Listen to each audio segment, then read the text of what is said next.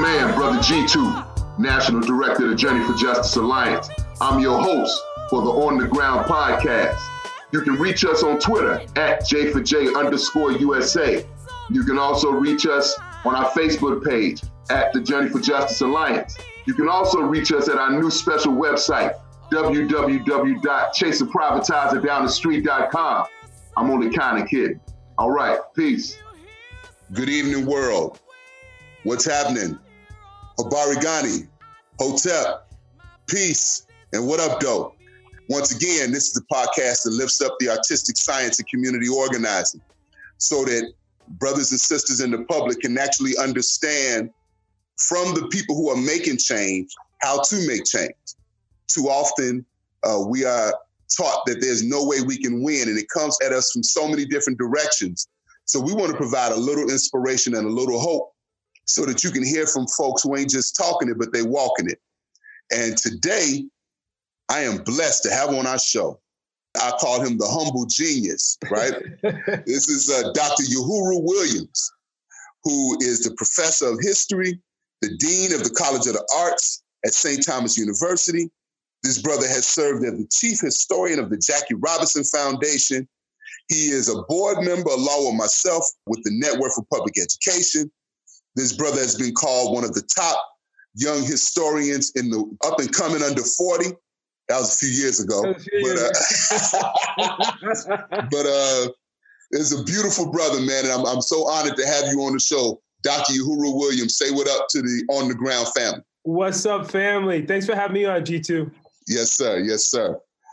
Jitu, can I? No, I'm gonna start by asking you a question though, because one of, one of, the things I love about the podcast, one of the things mm-hmm. I love about what you're doing is you talk about the artistic science of organizing. Yes, can yes, you just sir. break that down for folks? Because sometimes I find that there is a a blockage in our community in understanding that it is both yeah. art and science to reaching people in that way.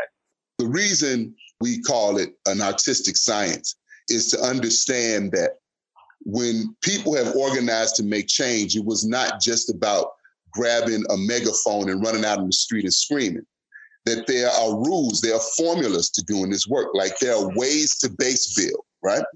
There are rules to building coalitions. Coalitions are different than alliances. Coalitions are more around temporary arrangements around addressing a particular issue. Amen. Effective coalition work can and should lead to alliances, which is more around people being aligned around shared values. The next step after doing that alliance work is movement work, right? And often we start off with campaigns. Campaigns, often short term efforts to build power to address a particular issue. Again, the science part of it is the fact that there are rules to this, right? But the artistic part to it is that you also must be creative. You have to often make something out of nothing. So, an example could be that you're organizing and you're trying to pressure powerful interests and you might be or helping a school organize and there's only five parents at the school that want to stand up but you want to make it seem like you know that there's a crowd so you actually get members from the neighborhood to stand with those parents right mm. artistic is what type of tactics can you use if you don't have a huge base of people i'll give you a good example when we were fighting to save Dyett high school we had a, a large base of people that supported us, right? We could fill up a room in a town hall, but we had a small group of what I would call hardcore hitters, right? People that were willing to get arrested, people mm. who didn't live in public housing. Mm. So they were willing to take those risks. So the question became how do we speak power to power? And how do we capture the media narrative? So one of the tactics that we used was 15 of us chained ourselves outside the statue, right outside Rahm Emanuel's office. And for the entire day, we were on the news. And what did that do? That allowed our narrative to get out there, right? We've mm-hmm. done things like the school board won't let us in, or the school board is trying to put like charter school advocates in front of us. So we did a tent city in front of the school board, mm-hmm. right? And slept there overnight, you know, and then what happened? The four o'clock news came, the five o'clock news came, the six o'clock news came. That's artistic. That is taking your base and figuring out a way, as the, the principle Kuumba talks about, doing all we can in the way that we can in order to leave our community more beneficial than when we inherited it. So you have to often find a way when most folks would think there is no way. And you have to often be creative because you're dealing with very powerful, well financed interests. So, how can people that don't have a pot to pee in or a window to throw it out of beat that? Right. right.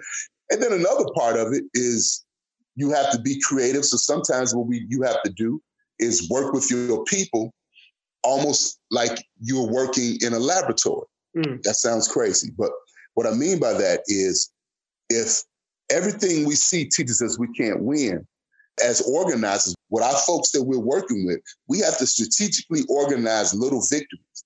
Mm. And then as we organize those little victories, analyze the process, right? Analyze the application of the formula so that people understand what worked and what didn't work. So that we can then do, you know, if you believe, okay, we actually got him to say he wouldn't close this school. That's a little victory. So then how do we go a step further? We begin that process by saying that we create our own spaces where we see each other from our own image and not the image of our oppressor, right? Mm. Hopefully that's that's speaking to your question, brother. But no, it does. One of the things I loved about watching Journey in particular is when just mm. using that music motif, it's mm. like hip hop and jazz, like the freestyle. You know, jazz has rules, but you never hear that piece the same way twice. The creativity that's right. itself within the themes mm. but it requires us to think about every moment is unique, every performance is unique, every absolutely. Is unique. And Absolutely. it's one of the things I've appreciated about the way that Journey in particular is going about activism in this moment. And mm. it harkens back to what we saw in the 50s and 60s. We think about the sit ins, right? Mm. And that's everyone's image is what happened in, in Little Rock. And they forget about the wade ins at beaches and they forget about what was happening at lunch counters and all these other segregated spaces where that creativity right. you're talking about has always been part of the way that we've challenged depression. I appreciate that, brother. And, and, if you don't mind, I'm going to borrow that jazz metaphor that you use. so, so no we're going to work with that. But um, I appreciate you starting us off that way because not only do we have to understand the artistic science and community organizing, we also have to understand our history as we've struggled. There's an African proverb that says, until lions have their own historians, the story of the hunt will always favor the hunter, right? That's right. And so it's really important we begin to say who our heroes are. There's a reason why people don't know who Ella Baker is, or they don't know who Septima Clark is. Right. You know, there's a reason why folks don't know who Al Raby is, or, right. or E.D. Nixon, and and so it's important uh, for brothers like you that are blowing the trumpet of justice to create those spaces where we can understand how have we struggled and how have we resisted.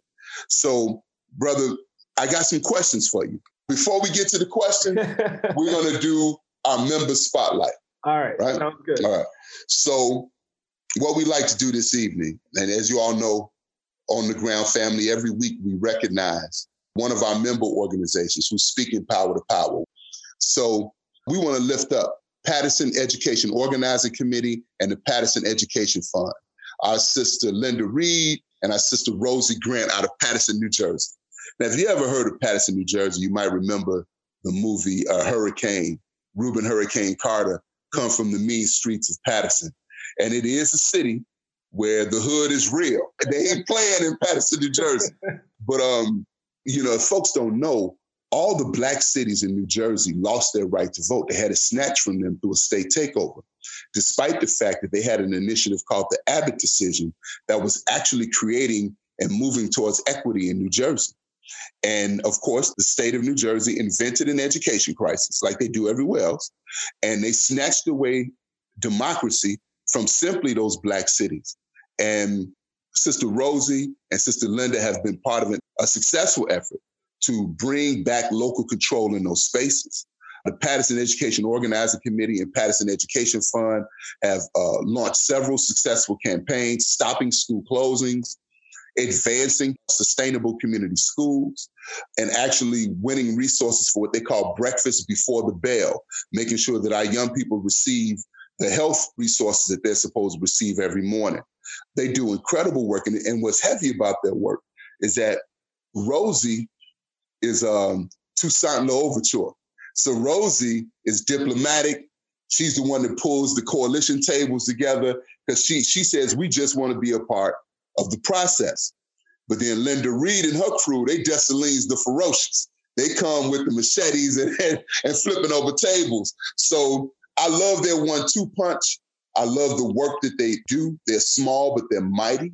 They're brilliant. They understand education policy and how to implement it. They understand what should be happening in the classroom. And they have been a very influential member of the Journey for Justice Alliance. So I just want to say salute to my sisters from Paterson Education Organizing Committee and the Paterson Education Fund. So now we are here with Dr. Yohuru Williams, and we want to jump right into it, brother. So my first question for you is why should organizers and people that care about justice understand the civil rights and Black Power movements, and what should we understand?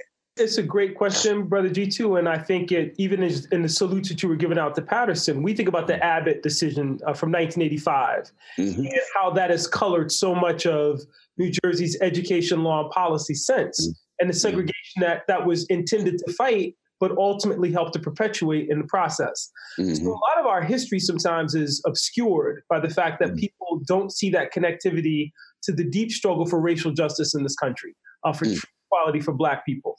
Mm-hmm. And that's something that grew out of the Civil War and the assumption that with the abolition of slavery, what you would have is full equality. We have been mm. involved in a constant and evolving struggle since the close of the Civil War to ensure and maintain equality for people of color, for Black people in particular in this country.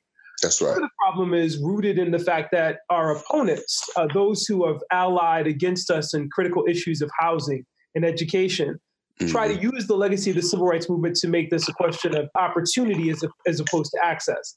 You have the opportunity to go to school. You have an opportunity to get a job. You have an opportunity to do this. And that's at the core of the democratic uh, enterprise.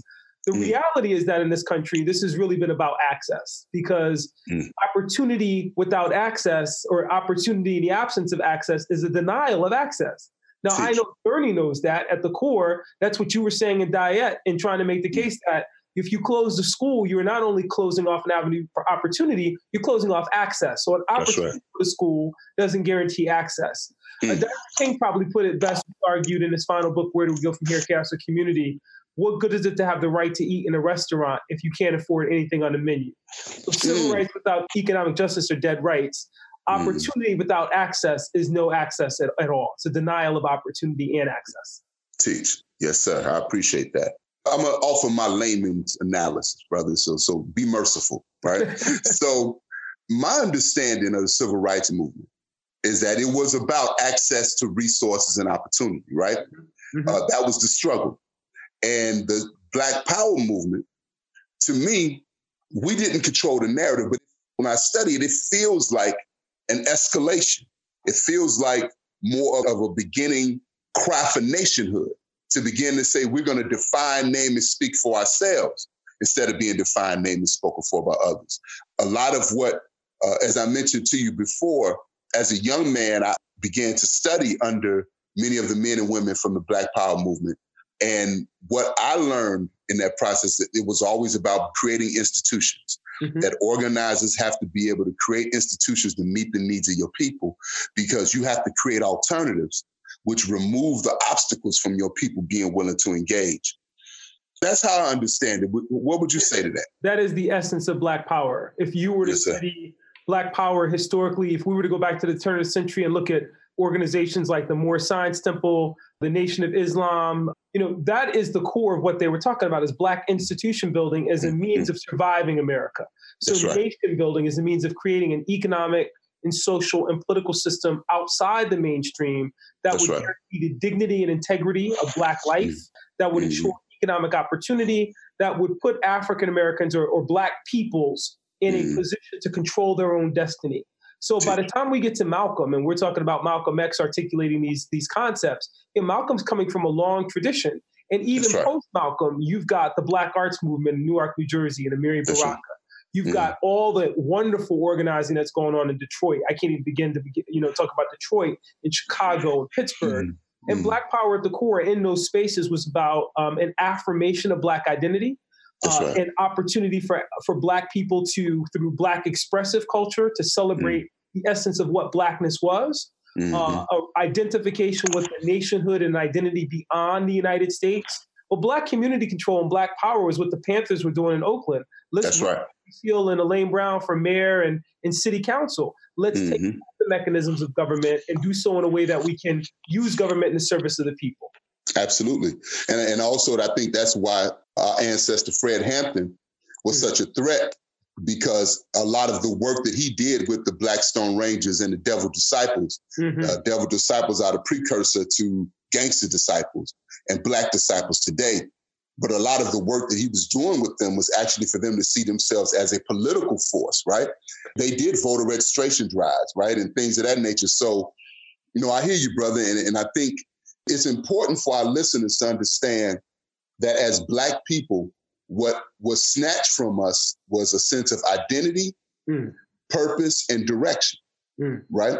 If someone else defines who you are, then they actually chart your purpose. They actually help set your purpose because you don't see yourself through your own set of possibilities. You see yourself through a predetermined set of limitations that somebody else is giving you. And so I know what that work has done for me in regards to my own personal, you know, development as an organizer, as a person, you know, trying to get free. It's been being in spaces where we began to affirm for ourselves who we were, learn our own history, identify our own heroes, and then what should be our philosophy of carrying out this work that is not controlled by those that want to oppress us. I'm bringing that up because one of the things that we see happening now is the creation of more multiracial spaces mm-hmm. and a different demand from Black people in those spaces. A lot of my experience as a young organizer was being in coalitions with white folk, but then having to shrink in order to be accepted, right? You know, it's not really about race or, and, and I, I hope that our white listeners are hearing this not in a hostile spirit, but in a way to understand how we move this work forward. That's true. A lot of people are talking about the need for school funding. And I'm all for that. But you can't talk about school funding unless you talk about the fact that if this system has $20 trillion, they ain't gonna give it to us anyway. Brother Jitu, I think you're you're absolutely right. What happens mm. sometimes is that when people think about the dynamic between black and white in the civil mm. rights movement, one of the challenges that people like Bob Moses um, and mm. Ella Baker had early on was they wanted interracial coalition building in the hopes of bringing interest in, in getting white people to understand the problems in the South. But on the ground, in terms of organizing, when you have this dynamic by which people feel the need to feel comfortable, start dictating what your movement look like, uh, dictated by their own concerns about their own comfort. That's and it's right. what I think, you know, Stokely Carmichael and others were saying post uh, 1966 after Carmichael's call for Black Power. Don't come into our movement and tell us what it needs to look like in our space. If you want to help, go back and organize your own communities to be anti-racist. That's help right. And why they need to ensure full funding for uh, schools in black communities. And this is very relevant now, as you know, a few years ago, people were talking about after the election of Obama, a post-racial America.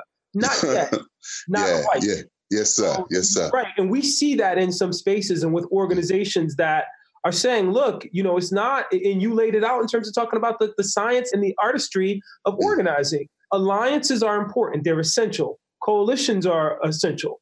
But at the end of the day, we have to know the difference between the two because mm. Black voices, voices of color, get muted in mm. spaces where the privilege and comfort of the white majority drowns out the legitimate cries for justice of the Black and the Brown.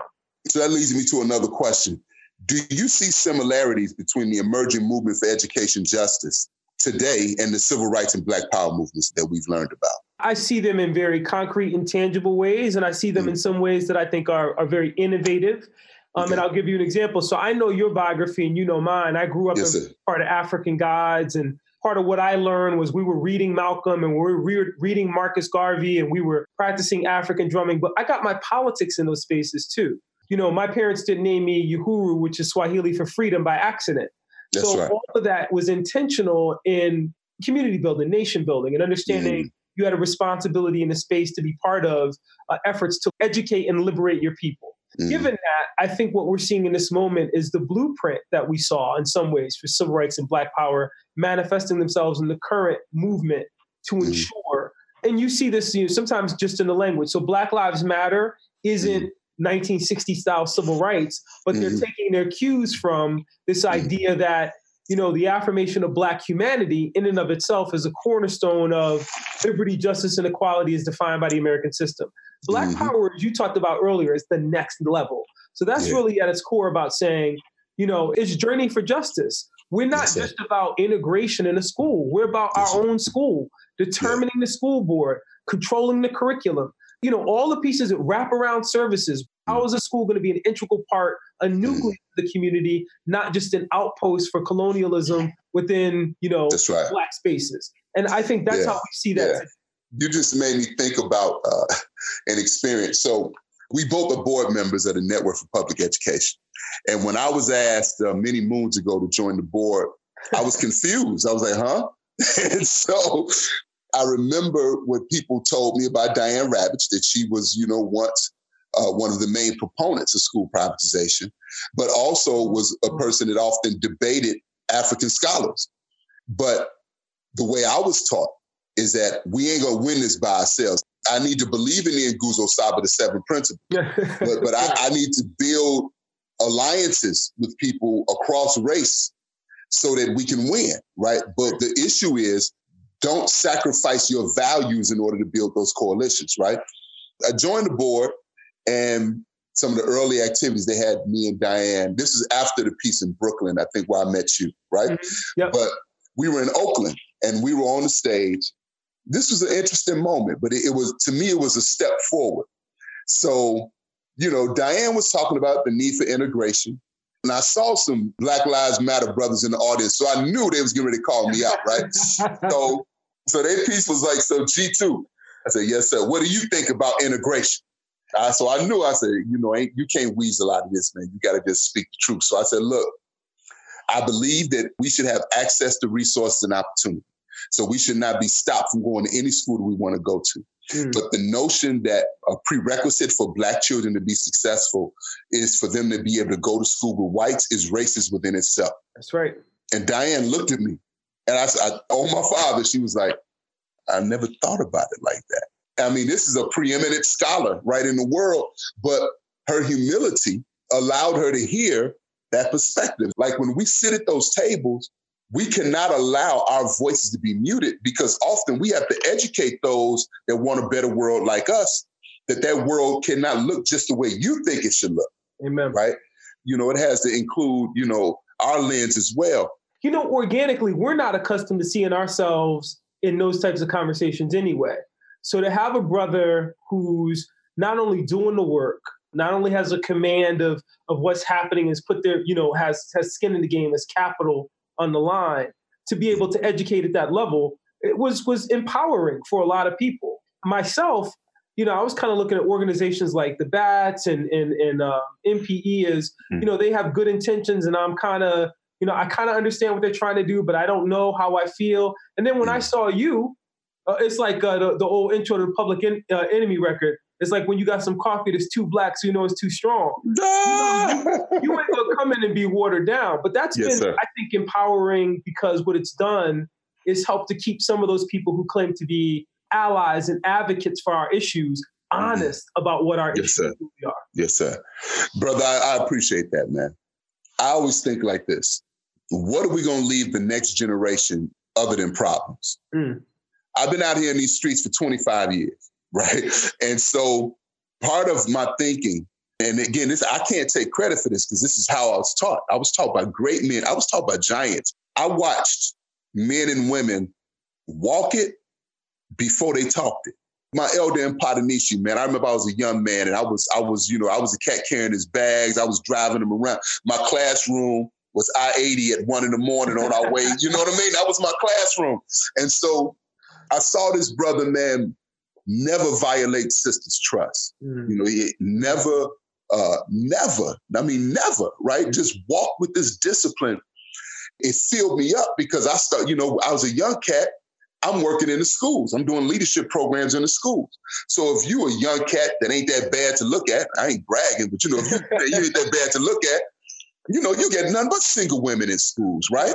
And you can rock the mic. You got to include oh, it as well. oh yeah, brother. And, and and and I had the, the heads of like 300 MCs dragging behind me. Right? but uh, but the, the point I'm making, Yohuru, is that that's a lot of my thinking, man, is is is like in Journey for Justice Alliance, can we build a real network where people don't just talk together, but they work together, mm. right? They can win things together. And then can we build the type of multiracial alliances that folks that come after us can take to another level, right? Again, what are we going to leave the next generation other in problems? So I feel like we have to be able to speak our truth. But brother and Patanishi taught me this a long time ago. He said, be hard on the issue, but be compassionate with the person. Mm. So that's always fueled me when I'm in those spaces mm-hmm. to be able to speak truth as I understand it, as my people understand it, but not attack the people that I may be having to check, right? It's just like, you know, so, you know, whatever I'm able to accomplish or, you know, I'm thankful. Again, I say it's it's from having like giants take an interest in you and realize that you have something to offer to this struggle. And so it kind of imprints on your DNA a little bit. And I use that mm-hmm. as an acronym our dreams, how we nurture those dreams, and how we act upon those dreams mm-hmm. when we mm-hmm. see uh, our neighborhoods, our sense of integrity, um, mm-hmm. our women, our schools violated or imperiled. So yes, when you about that, one of the things that I love uh, um, with regard to Journey in particular, even this podcast, is mm-hmm. I see in Journey for Justice the DNA, what Ella Baker sought to pass down, what Septima mm-hmm. Clark talked about and there are all these powerful sisters like Ronsha and others who are mm. involved in Journey. Yes, sir. That is part of this legacy too. We never had to, not that there wasn't sexism in our community, sexism is everywhere. It's as American as cherry pie to do an interpolation of, of Rap Brown. But at the core, sisters have been at the forefront of struggles for racial justice in our community. In Absolutely. Journey, that's just organic to what you do. Um, yes, in Journey for Justice, what I see going forward and moving forward is this organization that, and I'll, I'll, give you an example. I was in Detroit with y'all last year, and the Journey bus pull up with brothers and sisters from all over the country uh, coming out mm-hmm. from Jersey, mm-hmm. from New York, and from mm-hmm. Chicago, and from Detroit. So that's the kind of grassroots, mm-hmm. cross community organizing that I mm-hmm. think is going to have to be the hallmark of the 21st century as we think about leveraging social media, thinking concretely, though, also about getting people in face to face contact and interrogating the issues we deal with um, across the board. The six degrees of segregation, housing, education, Jim Crow justice, uh, lack of access to places of public accommodation, unfair labor practices, and voter discrimination. But Journey is doing that on the ground and building a blueprint that says this is what we did in Chicago. So when it manifests in Denver and Oakland, here's the playbook. And oh, by the way, we'll be there to support you. That's yes, what the Panthers were doing. That's what we saw with the Student Nonviolent Coordinating Committee. I think Journey's kind of taking that to the next level for the 21st century. You giving us some big work to try to live up to, but okay, we, we yeah. I mean, you know, one of the things that was always important to me as we began this work, you know, to really walk with the understanding that leadership has nothing to do with gender. Mm. It does not matter what you have in between your legs. That is not the, the, metric for whether you're a warrior or not, right? You know, and I learned that at the Kenwood Oakland Community Organization. Mm. My director was a sister, Jay Travis. And this sister, you know, fine as wine, you know, looked like she should be on the cover of Ebony or something. But that sister was Nzinga. She's a warrior. She she supervised four blacker than a million midnight men, right? she had the heart to hold us accountable. And so she earned my respect. I remember one time, man, and I, we all off script, but that's all right. I remember one time we were, uh, there was some some provocateurs that come to one of our community meetings, and it was it was a packed community meeting. You know the type of Negroes any old checker do, right? so they there, probably funded by the mayor or whatever, to disrupt what we trying to do. And I'm gonna name them. They call Voices of the Ex-Offenders. Y'all got a problem? Come see me. Voices of the Ex-Offenders. And they came to our meeting, and they trying to turn our meeting out. Well, they hadn't started yet, but I, I see them getting in line. And she's like, Jitu, they not disrupting our meeting. I said, no, they not. She said, so, you know, you let them brothers know they need to leave. I scanned because I wanted to know what I was dealing with. And before I could take a step, that sister was three steps in front of me, headed toward, right? And so I had to run in front of him. And eventually we checked them and we checked them in a way that they wouldn't come back. I'm just going to say that for the podcast. Mm. But, you know, she earned my respect that way. And her consistency and her brilliance and her strategy. And her, I learned to be an organizer from her. You know what I mean? And so I wanted Journey for Justice to have that same spirit. So while I have a title, right, it's not about me. I have things to contribute to this work, sure. But, you know, Rancha brings a deep soul and an amazing creativity to this work and a strength. Jaribu brings this firm resolve where Jaribu, mm. Jaribu is like, if, if she's on a mission, she's like a pit bull on me. you know, Zakiyah Ansari, she walks with the soul of our children and she defends it like, you know, brilliantly. And then Natasha Capers, her understanding of education policy, she is a walking Black Policy Institute, mm. right? So it's like all these people, I mean, they're brothers too, but all these part of our work has to be to recognize the gifts that our people bring to the table. And an organizer is supposed to create the environment where those gifts can grow. I would say this too, because people all often think about organizations like the Panthers or SNCC as being large organizations. At the height, the Panthers maybe had 3,500 members nationally. So you're mm-hmm. not talking about a huge organization. That's Sometimes right. with a group like Journey, you know, people like, you know, the white middle class kind of take on this is where are your membership rolls? Are you like the NAACP? How, member, how many members do you claim? The reality is that an organization always knows how strong it is by virtue of the work it can get done with the talent it's able to put on the battlefield. That's and it. Journey to me, again, I think is is indicative of what that looks like in a very organic sense when yes, you sir. don't need an army to start a revolution. But you do, need some dedicated revolutionaries to give all to the cause and That's leverage right. their expertise in ways that that allow you to do the work. Teach, teach. So, brother, that being said, I think one of the things that's important in this work is real unity across disciplines. Mm. Right. So we talk about how organizing is an artistic science, right? And I can't tell you how many people did not respect it my brother Jalita Bennett has a saying. He says that everybody thinks organizing is easy till you got to do it. That's the truth. And that the waters are deep, right? And if you can't tread water, you will drown. So, being a scholar, well, how has academia historically worked with Black communities? And what recommendations would you have for partnerships between academia and communities moving forward? It's interesting because it's a little bit of a tortured relationship. So, when we think mm. about um, the civil rights movement, a lot of those young people that got involved were coming out off of historically black colleges and university mm-hmm. campuses. Mm-hmm. So, you know, Spelman, Stokely Carmichael was at Howard, but a lot of them had to drop out because the administrations of those institutions were not in support of that civil rights activity. They were not interested in having students rock the boat. It wasn't until much later that they caught up and said, hey, what these young people are doing really is, is kind of pressing the boundaries of mm-hmm. segregation and perhaps creating opportunity for us. Mm-hmm. mm-hmm. college campus has always been an incubator for young Black intellectuals, for young African mm-hmm. intellectual activity, because these are spaces where, especially after Black studies uh, got started, you know, in the late 60s, you got Ron mm. Karenga and, and the US organization um, and the Amiri Baraka and the Black Power or Black Arts movement kind of pushing that, creating spaces for a collection of books and, and literature and production of Black plays and Black arts to kind of inspire and uplift our community. So, in that mm-hmm. sense, the university has been very helpful. But mm. then there is this antagonism. So, when we look at some of the most prominent universities in this country, my brother Stefan Bradley wrote a book, uh, Harlem versus Columbia. Uh, the fact mm. of the mm. matter is that so many of these institutions, Yale University, uh, is anchored in the Hill section in New Haven, Connecticut, which was a. And they, you know, they cut off resources, drive up resources. They're nonprofits.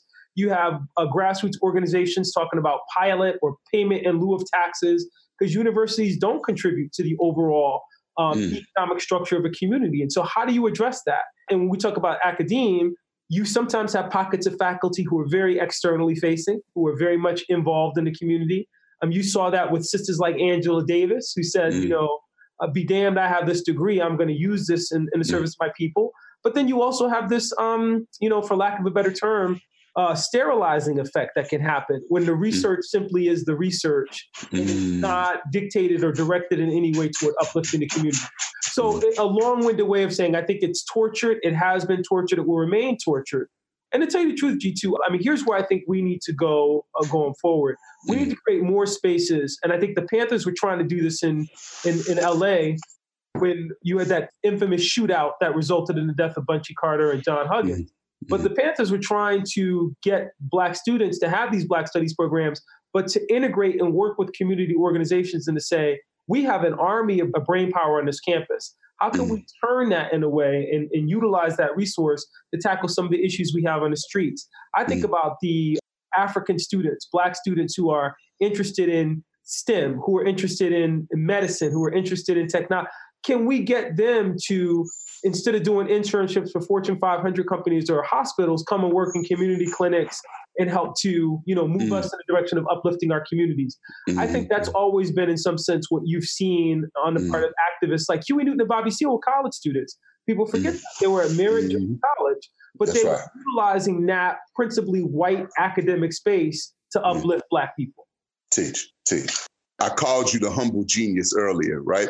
Here's why because you've always been very, you know, effusive with your praise and and just really lifting us up and our accomplishments and our work.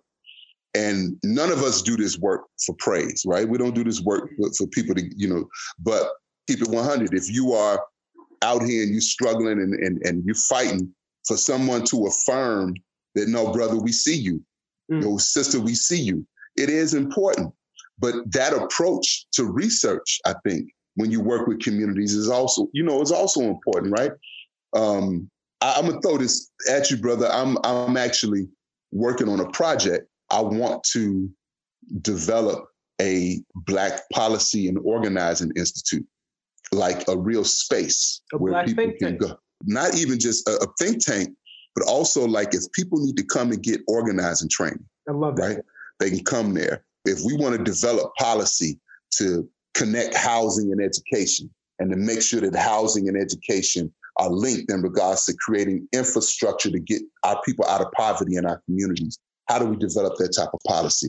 How do people in our communities understand how to not only read, analyze, but create policy, right? So on the On the Ground podcast, brother, I'm, I'm asking for your assistance to uh, sit down and think some of this through with me because I'm serious about it. Again, what do we leave the next generation other than problems? Yes, you. I'm all in. I, I think oh, that brother, that's it's typical news. of you. Again, you're you're kind of ahead of the game. For me, I think we need a university partner at this point. And I try to do this at Delaware State University, mm-hmm. and this is part of the, the problem. I think it needs to be in an urban area. To do this in a lily white campus, someplace removed from the issues you want to address, I think is problematic. We mm-hmm. need a laboratory as you yes, were talking sir. about earlier, like a Philadelphia or a, mm. you know Jersey City, someplace mm. where you can really kind of say, "This is what we're combating. This is what it looks like." Bringing in the best minds and, and thinkers from across the country, and I'm not just talking about academics. I'm talking about organizers. Yes, sir.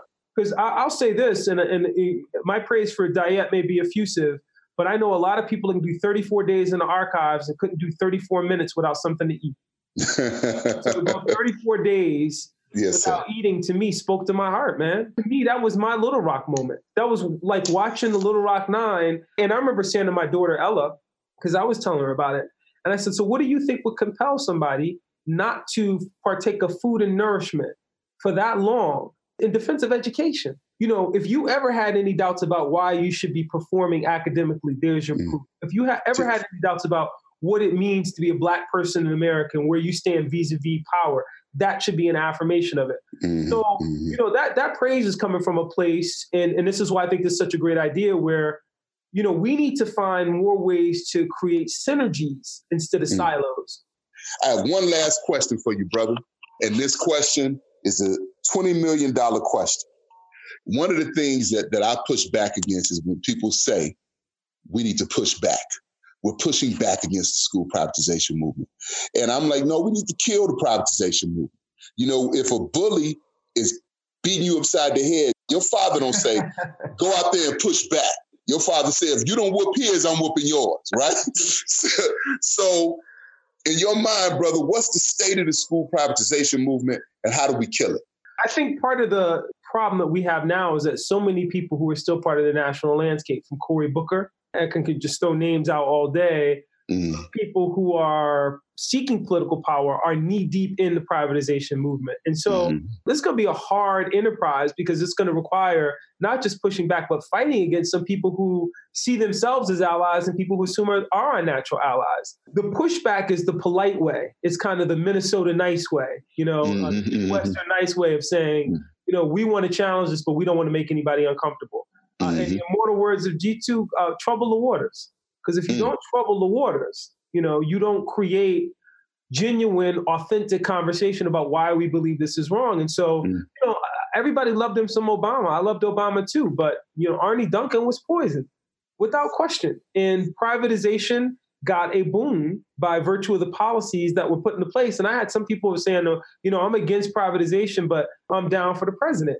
Can't work that way. I got to put pressure right. wherever I see That's the right. manifestations of that injustice. That moves you away from the pushback to the punchback. Mm-hmm. Because mm-hmm. when you're in the pushback mode, it's always a question of, well, I don't want to alienate or hurt anybody's feelings or or and then sometimes you know people think they are doing the right thing so they're like we're going about this politely yeah. and the fact of the matter is that you know the, the panthers and people are going to take this in the wrong context but I, I need to say it in its in its rawest form the panthers carry guns and law books they had a dual strategy the naacp had a direct action protest, but then they were also in the courts. Mm-hmm. A mm-hmm. dual strategy is necessary in this contest. And that dual yeah. strategy is one group of people that come with sharpened up machetes to say, we about to hack privatization and that movement to death. And the other mm-hmm. group is standing in front going, you better deal with us because you don't want to deal with the other ones. Mm-hmm. And, you know, mm-hmm. the middle ground is not really a middle ground because the end result should be the same. The end of mm. privatization is a panacea for the problems that ail our schools. Brother, we couldn't end on a better note than that. I want to thank you again, Dr. Yohuru Williams, for spending some time with us, brother. I, I know your schedule is busy. Always uh, good seeing you, brother. So, look, family, as you got the lessons that you got today from Dr. Williams and just understanding the civil rights and Black Power movement, the lessons from it, and how it relates to the work that we do today, and how we should engage with each other, uh, leading with humility, leading with understanding, leading with being a resource instead of being an authority. Walk with that, right? So let's do that work, man, because we, we have a lot of work to do. We got a lot of work to do in our cities and in our communities. So I'm gonna leave you all with one of my favorite songs from the Blast Master KRS One. It's interesting that when they talk about the top five MCs, I'm starting to hear KRS's name left off that list.